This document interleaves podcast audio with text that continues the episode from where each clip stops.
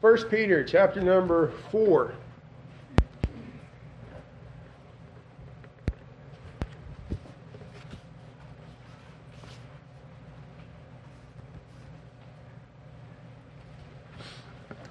First Peter chapter number 4. And we'll start in verse number 7. It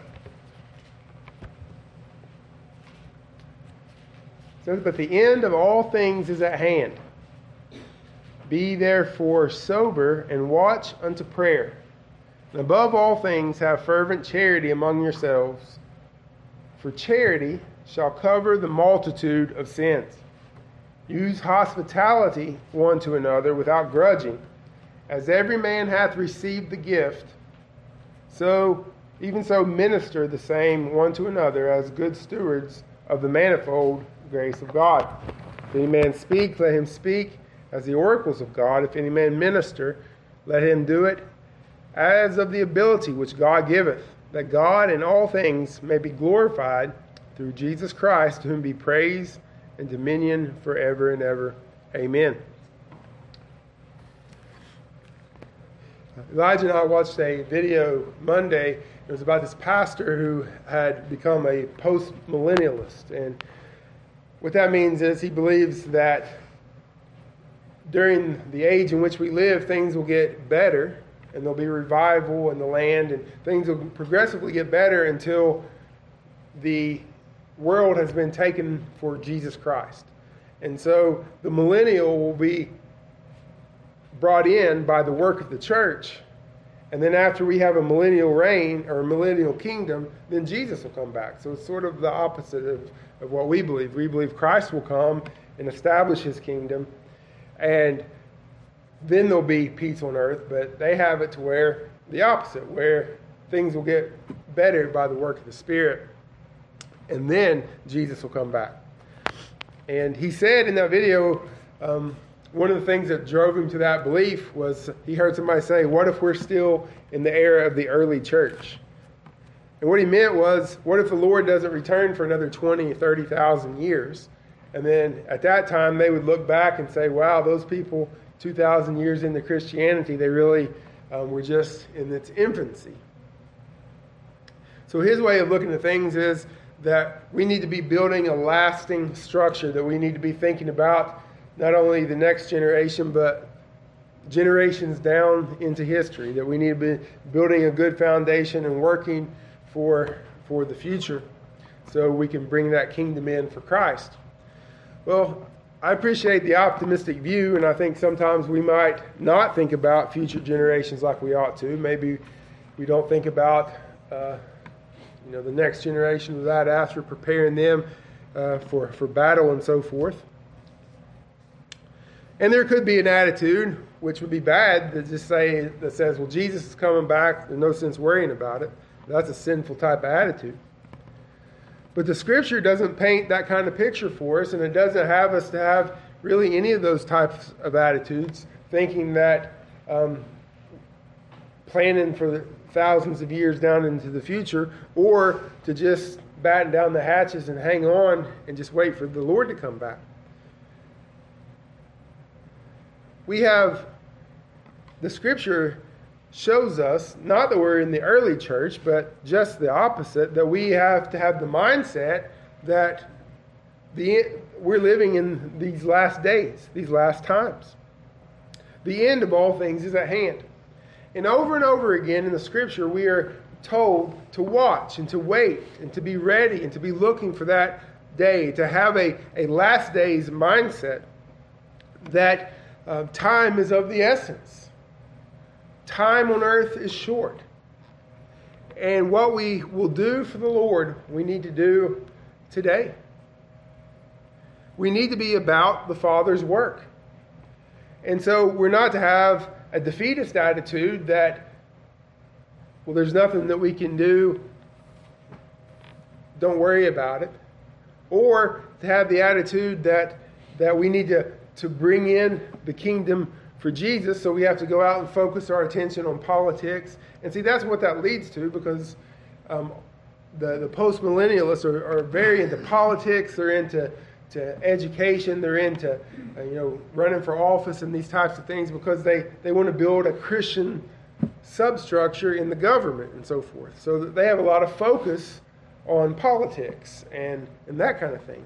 Well, that's not the focus that the Bible has for us either. Peter is writing to us here tonight as we read this, and those he wrote to, um, they were pilgrims, they were strangers, they were travelers. And the whole gist of this, this letter is Peter writing to people who were on their way home. That's how it starts out that we have an inheritance waiting for us in heaven. That the trial of our faith is more precious than gold because we're looking to the appearing of the Lord Jesus Christ. All through this letter, Peter reminds us that the Lord is coming back. We have an inheritance waiting for us. The Lord is coming back. And so, in our trials, in our sufferings, in our service, in our dealings with one another in the church, we have the mindset that the Lord is coming again, that the end of all things is at hand. Let us press on to that inheritance that we have. And you could even, you know, some people take it that he meant that we don't have long to live. And so use every hour and every moment of our lives for God's glory. Well, either way, the, the, the thought is the same that we are looking to Him who is ready to judge the quick and the dead. We are looking to Him as the, the risen Savior at the right hand of the Father, to Him who will return in great um, power and majesty. Peter isn't telling us to reform the, the culture, but to press on. You don't read an optimistic hope that the Roman Empire was going to be changed to a Christian nation or, or all the nations of the earth would bend the knee through our witness and through our work. But the, the, the theme of this and the New Testament epistles is we will always be at odds with the God of this world and the seed of the devil. That until the Lord comes back, we will always be at odds with this world, this world system, and the people of this world. That it is the, the, the one seed of or the other. It is Cain or Abel. It is Joseph or his brother. Isaac and Esau. Or Jacob and Esau. Isaac and Ishmael. It's, it's always going to be two opposing groups in this world. And so Peter tells us to press on with the mindset of us pilgrims traveling to our destination. Because that's what a pilgrim does. He's traveling to get somewhere. We think of the pilgrims uh, of, years ago here to this country. They, they got on the boat and they came over to the New World. They were pilgrims because they left their home where they were from and they were coming to a new destination. Their goal, their journey, their desire was to come to this new place and establish a new land. They were leaving behind persecution, they were leaving behind uh, many hardships, and they were going to face many hardships. But they had a goal in mind, they had a, a, a destination that they were traveling to. That's what they were living for. And so you and I are pilgrims, that we are traveling to our heavenly home, our inheritance, the, the, the rewards that we have waiting for us that Peter talked about in the first chapter. Receiving the end of our faith, even the salvation of our souls. And so, with that mindset, we travel. With, with our destination in mind, is, is how we live. The end is near. Verse 7. Now, this is meant to be an encouragement to us, motivation for us. when I was little, um, the thought of the Lord coming back that that terrified me. I I thought about um, uh, lost loved ones who would who who did not know the Lord Jesus, what that would face in it. You know, it, it always terrified me to to think of that, and it should terrify people to stand before the judge, the who will give a, who will judge the quick and the dead. But for God's people, it shouldn't be a terror, but it should be an encouragement, and it should motivate us to, to keep going. We've only got a short period of time here upon this earth, and, and either we'll go to meet the Lord through death, or the Lord will come back and, and we'll meet Him that way. But the, the end is at hand. Keep, keep going. Don't give up. Don't quit. Don't fall away. That's why Peter says this to, to help us, to encourage us, to, to motivate us. This world and its system can't go on forever. I mean, if if you just think about our our nation, it can't keep going the way it's going. I mean, that's just anybody can see that. You can't you can't go the way morally that we are going and expect that to continue on. We're we're trying to, to build a house on on, a, on sand. But that's the world. That's the system of the world. It's not built upon a solid foundation. We can see how things are temporary and things are unstable. This world and its system just can't keep on going forever. The end is at hand. And, and we don't know when the Lord's coming back. He might not come back for a thousand years. We, we, we don't know. But the, but the fact remains that this, what we see around us, is not eternal. It's not going to last. It can't stand the test of time. It cannot help us um, in, our, in our life and death. So we look to the Lord where there's a culmination of all things. Christ is victorious over his enemies. We don't have to be discouraged at, at the wickedness that goes on and out and about in this world. We have to be we don't have to be discouraged about the wickedness in high places and the evil rulers and so forth. Christ will has ultimate victory. The end is near and Jesus promised to return. He said, Surely I come quickly.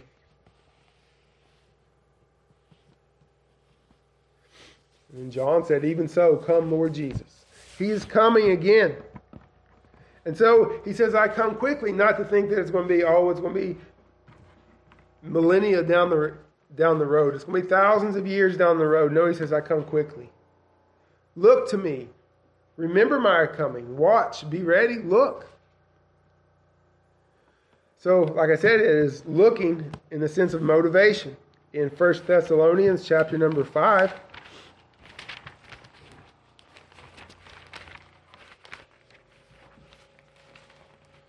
verse number 6. Therefore, let us not sleep as others do, but let us watch and be sober. For they that sleep, sleep in the night, and they that be drunken are drunken in the night. So let, let's not sleep, but let's be awake, be ready, be thinking, be looking around, be ready. Let us who are of the day be sober, putting on the breastplate of faith and love, and for a helmet and the hope of salvation. For God hath not appointed us to wrath, but to obtain salvation by our Lord Jesus Christ, who died for us. Whether we wake or sleep, we should live together with him. Wherefore, comfort yourselves together and do edify one another, even as also ye do. So, here is some application to this truth. The Lord is coming back. Now, everybody, people in this world that don't pay attention to that, they're, they're sleepy, they're, they're drunken with the pleasures of this world and all the things that go on in this world. They're, they're, they don't see what's happening right before their face, right before their eyes. But he said, Let us of the day, you know, it, it's daytime. Let the, let the others sleep. It's daytime. It's time for us to be awake. It's time for us to be to be have our wits about us. Because God has not appointed us to the coming wrath, but salvation. So comfort ourselves together tonight. Comfort yourselves. Edify each other. Build each other up. Help one another. Motivate one another. I know we have hard times. I know there are there are sicknesses and, and heartaches that we have here in our number. But remember, the Lord has not appointed us to wrath. We can be thankful for that tonight, can't we? That the Lord has not appointed us to wrath. We can be thankful that we have salvation by grace through faith in the work of the Lord Jesus Christ. We can be thankful tonight that whether that he died for us and whether we sleep or whether we die before he returns or whether we see him coming, we're going to live together with him. Comfort one another tonight. Build one another up tonight because the Lord is coming again. In Romans 13, verse number 11.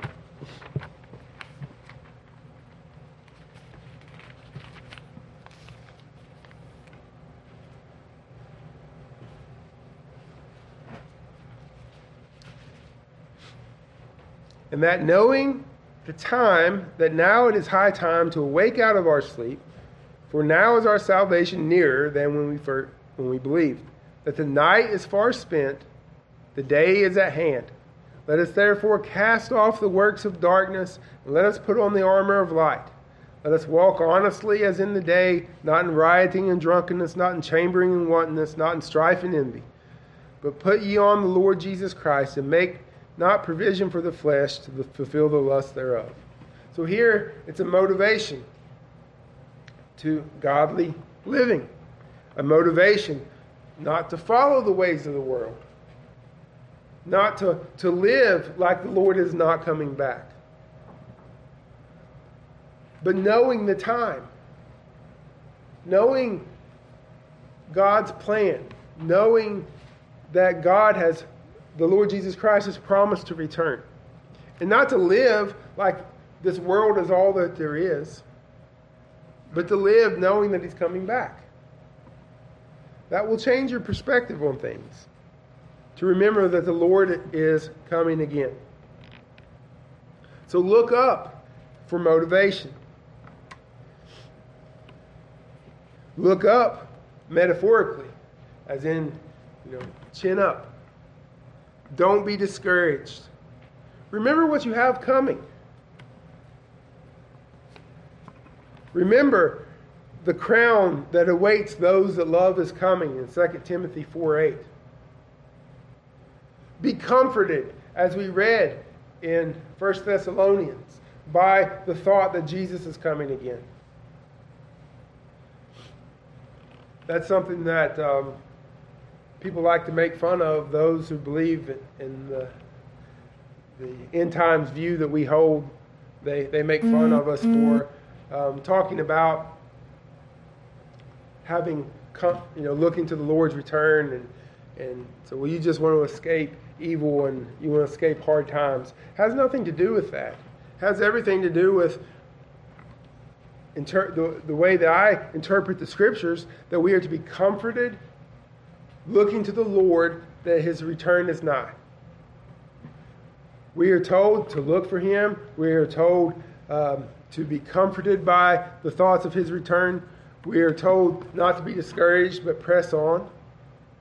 To consider the, the, uh, the rewards, to consider what we will be when he returns, what we have coming. So in 1 Corinthians chapter 15, verse 51.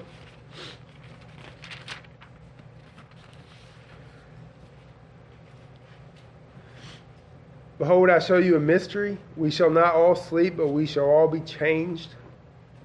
In a moment, in the twinkling of an eye, at the last trump, for the trumpet shall sound, and the dead shall be raised incorruptible, and we shall all be changed. For this corruptible must put on incorruption, and this mortal must put on immortality. So when this corruptible shall have put on incorruption, this mortal shall have put on immortality, then we shall be brought to pass by the saying is written, Death is swallowed up in victory. O death, where is thy sting? O grave, where is thy victory? The sting of death is sin, and the strength of sin is the law, but thanks be to God which giveth us the victory through our Lord Jesus Christ. Therefore, my beloved brethren, be ye steadfast, unmovable, always abounding in the work of the Lord, for as much as ye know that your labor is not in vain in the Lord. That's what we have awaiting for us. So, Paul tells us what's going to happen at the last trump. He tells us what's going to happen when we are our dead body shall be raised from the dead. And what does that do? It gives us motivation to press on, be steadfast. Because of all this, be steadfast. Because of this truth, be unmovable. Because that uh, death has been swallowed up in victory. Keep abounding in the work of the Lord. Because we shall be changed, because we shall be like him, because this mortal must put on immortality.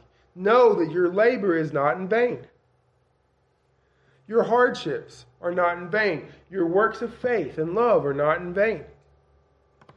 Your, your love that you show to, to the brethren is not in vain. It's not a waste of time. It's not a waste of effort.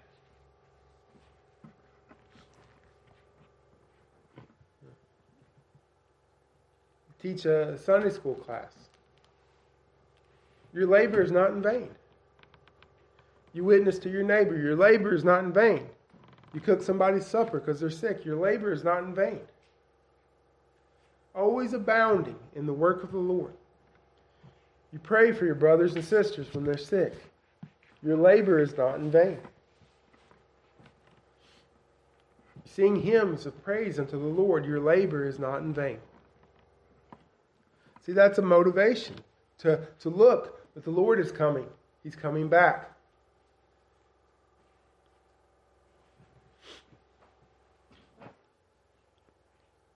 And so we go back to our text. The end is at hand.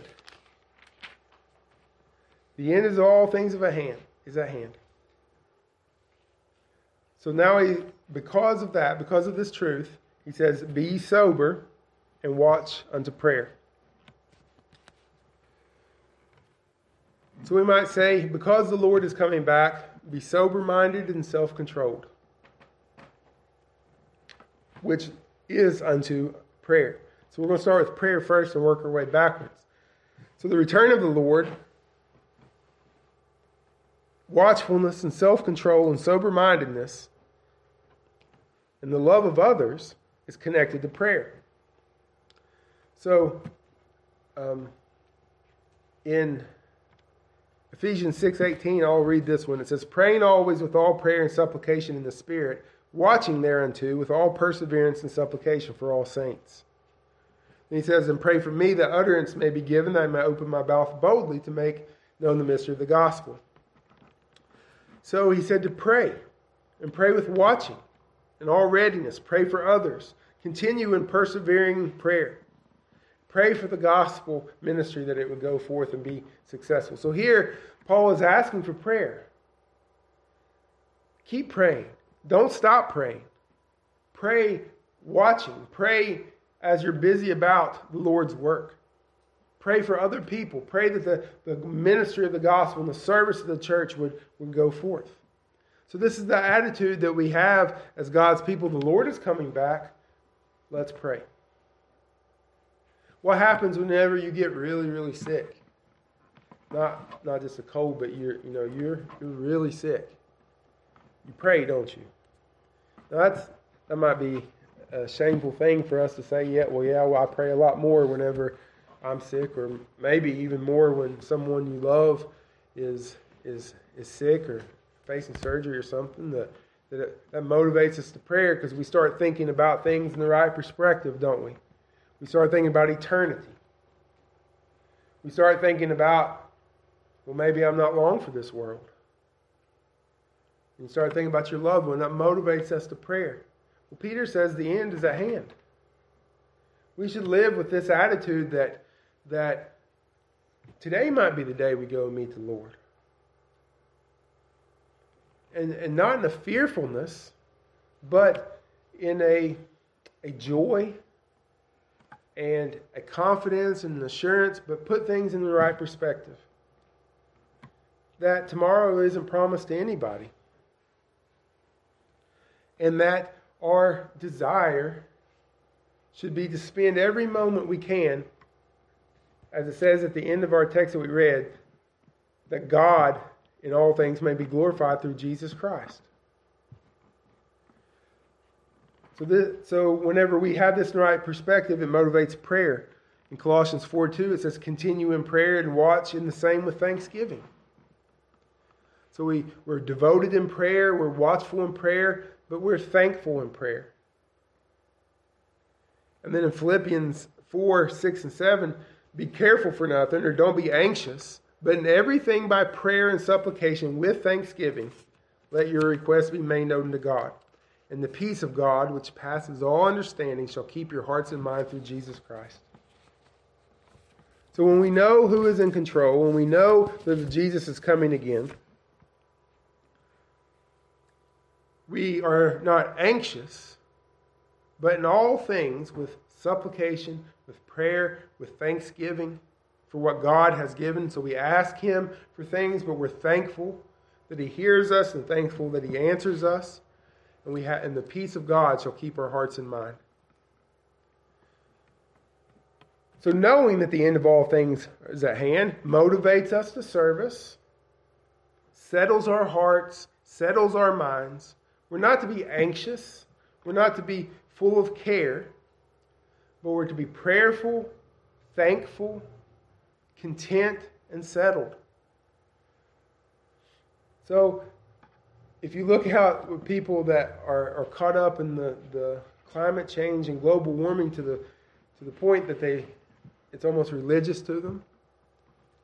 So oh, don't say it's religious; you're carrying it too far. I saw um, a priest say that we had to atone for our climate sins or something like that, offer sacrifices for climate sins. So don't tell me it's it's not a religion. It is to some people. But what's that do? Does it bring it brings unsettledness to these people, it brings fearfulness, terror. But the Lord says the, in, our, in our text here, in the Word of God, the end of all things is at hand. Be sober and watchful. And then Paul says, thankful and full of peace and without anxiety. What other religion could offer you that. Tell you that the end of all things is at hand, and then offer you peace and assurance and thankfulness and joy. The religions of work can't offer you that. The religions that are based in what you can get here in this world can't offer you that. But Christ can. Christ can offer you that. The Lord's return therefore motivates us to a settled, confident, thankful assurance. Well, he says, be sober and watch unto prayer. Um, Drew Dyck wrote a book called Your Future Self Will Thank You. And, and it's a book on self control. And he said, four of the New Testament words used to talk about self control are in this verse. So, sober, the Greek word, um, here describes someone with a sound mind who's balanced. According to Scripture, it's especially important for the elders in the church to possess this key attribute. So 1 Timothy 3 2 and Titus 2 2.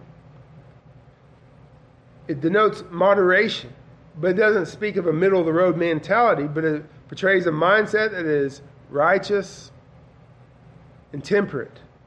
The person who has this quality is not prone to erratic, impulsive behavior.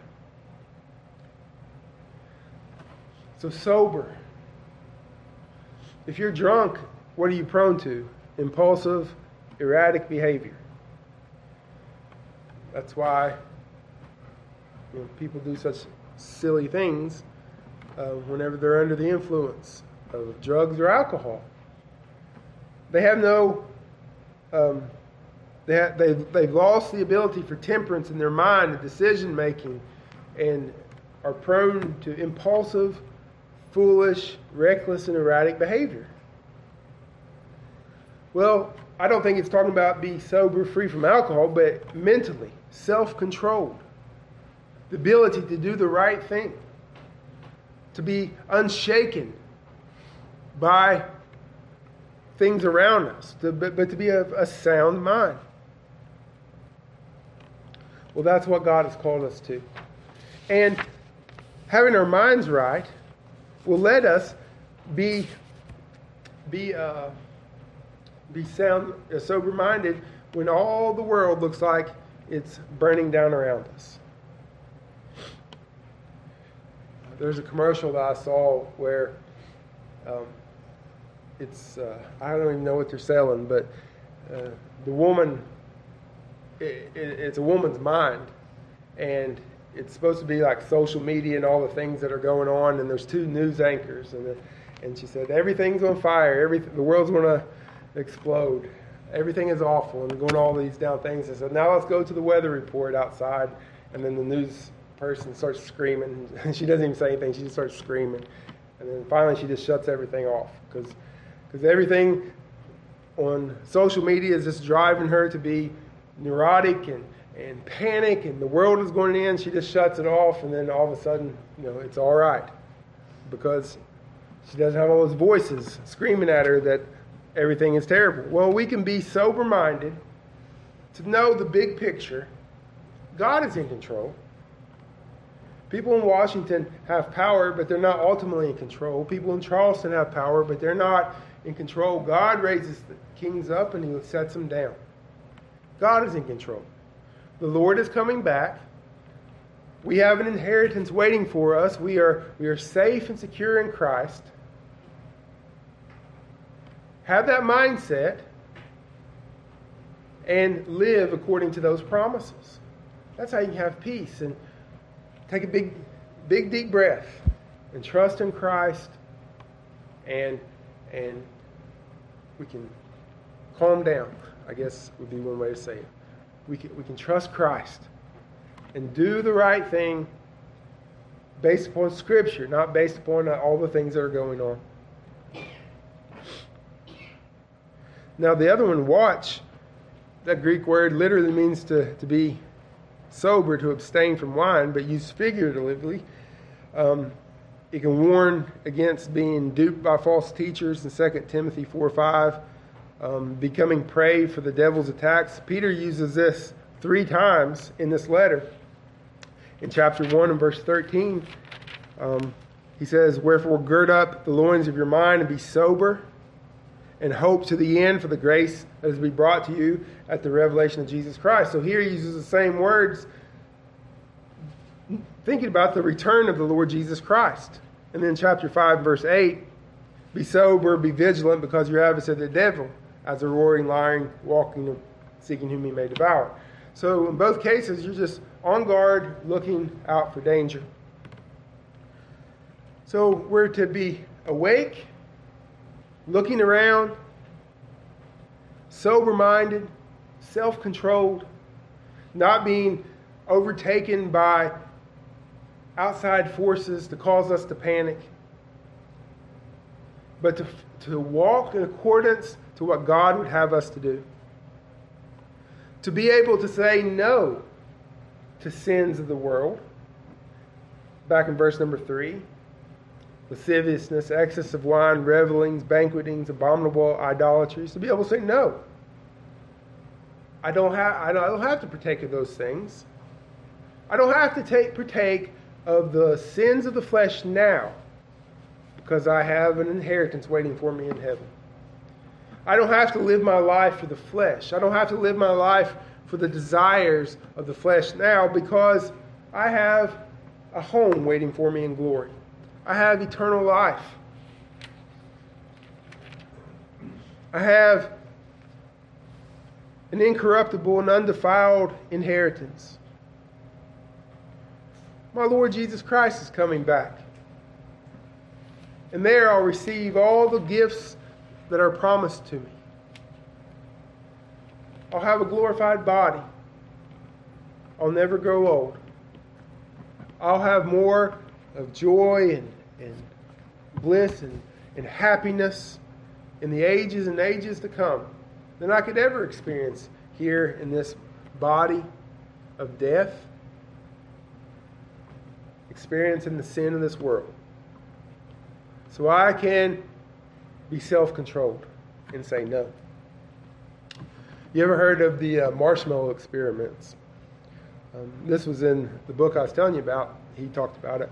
Um, a group of scientists at Stanford took some preschoolers and they set them in the room to observe them. And they, they made a deal with all these preschoolers. They, they set um, a marshmallow, a cookie, and a pretzel out in front of them. And they said, This is yours. You can have it. You can have it anytime you want it.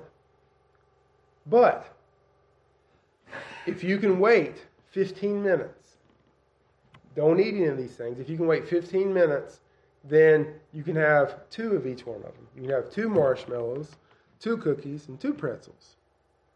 You just have to wait 15 minutes. Well, it seems like an easy deal, right? Just wait 15 minutes, you can have two of everything. But almost every one of the kids failed. Um, some, just as soon as they shut, walked out and shut the door, they grabbed the marshmallow and stuffed it in their mouth. Um, some of the kids started doing different techniques. They closed their eyes and started singing. Um, one of them picked it up and started playing with it like it was a little doll. Anything to divert their, uh, their mind and their attention away. There were some kids that made it the whole 15 minutes and they, they got their treats, but most of them couldn't delay their gratification for 15 minutes for the obvious better deal of doubling their reward. Well, that was the end of the experiment. They just wanted to see what the kids would do. But the interesting thing is, um, the, the preschoolers were the same age as this guy's daughter. And whenever she got to high school, she went to school with several of these kids. And his daughter would come home and tell him about what was going on and everything. And the classmates would uh, talk to her one time about that and um, that experiment. And he started noticing something. And he went back and found all the kids that they did. He noticed that all the children who were able to wait as a preschooler and got the double prize ended up being successful in school. They had good grades. Uh, they stayed out of trouble. They ended up being successful in life and their job. But the kids that didn't wait and had to have everything right now, they're the ones that struggled in school. Some of them got in trouble with the law. Um, it, and it was that pattern that carried them through their whole life. That those people who did not have any self control would indulge themselves in whatever they want despite the consequences. The, the self control that we have is a fruit of the Spirit. And we, you and I are prone to do the same thing. We know what the Lord has promised us. We know that what we have waiting for us is better than anything this world has to offer. But you know, we we are so tempted not to to to feed this flesh, but to to or we're tempted to feed this flesh, knowing it's not going to be good for us, knowing that what Christ has for us is so much better.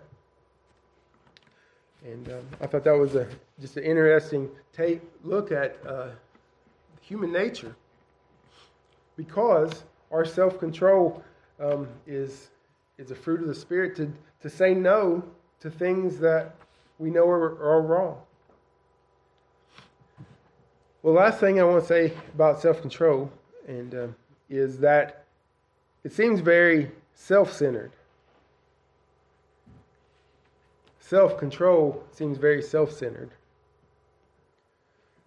Even in the example, the marshmallow example, the children were successful in life. They were, they were able to um, put off uh, a delayed gratification. They were able to say, I know I want to go out with my friends, but I got homework to do, so I'm going to do my homework so I can get a good grade. They were they were very self-disciplined and, and were successful. But what happens when your goals are out of whack? In the same book, he tells of Clayton Christensen. He graduated from Harvard Business School. And he said, Over the years, I watched the fates of my classmates from Harvard unfold. I see more and more of them every year come to reunions, unhappy, divorced, and alienated from their children. I can guarantee you that not a single one of them graduated with that strategy of getting divorced and, and raising children who would um, be estranged. And yeah, a shocking number of them implemented that strategy.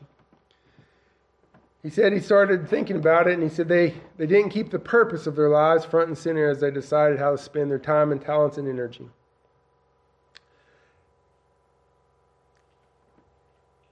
He said they inadvertently invested for their lives of hollow and happiness. And so what he was saying was these, these people were very dedicated in their schoolwork and very dedicated then in college and then very dedicated to their work.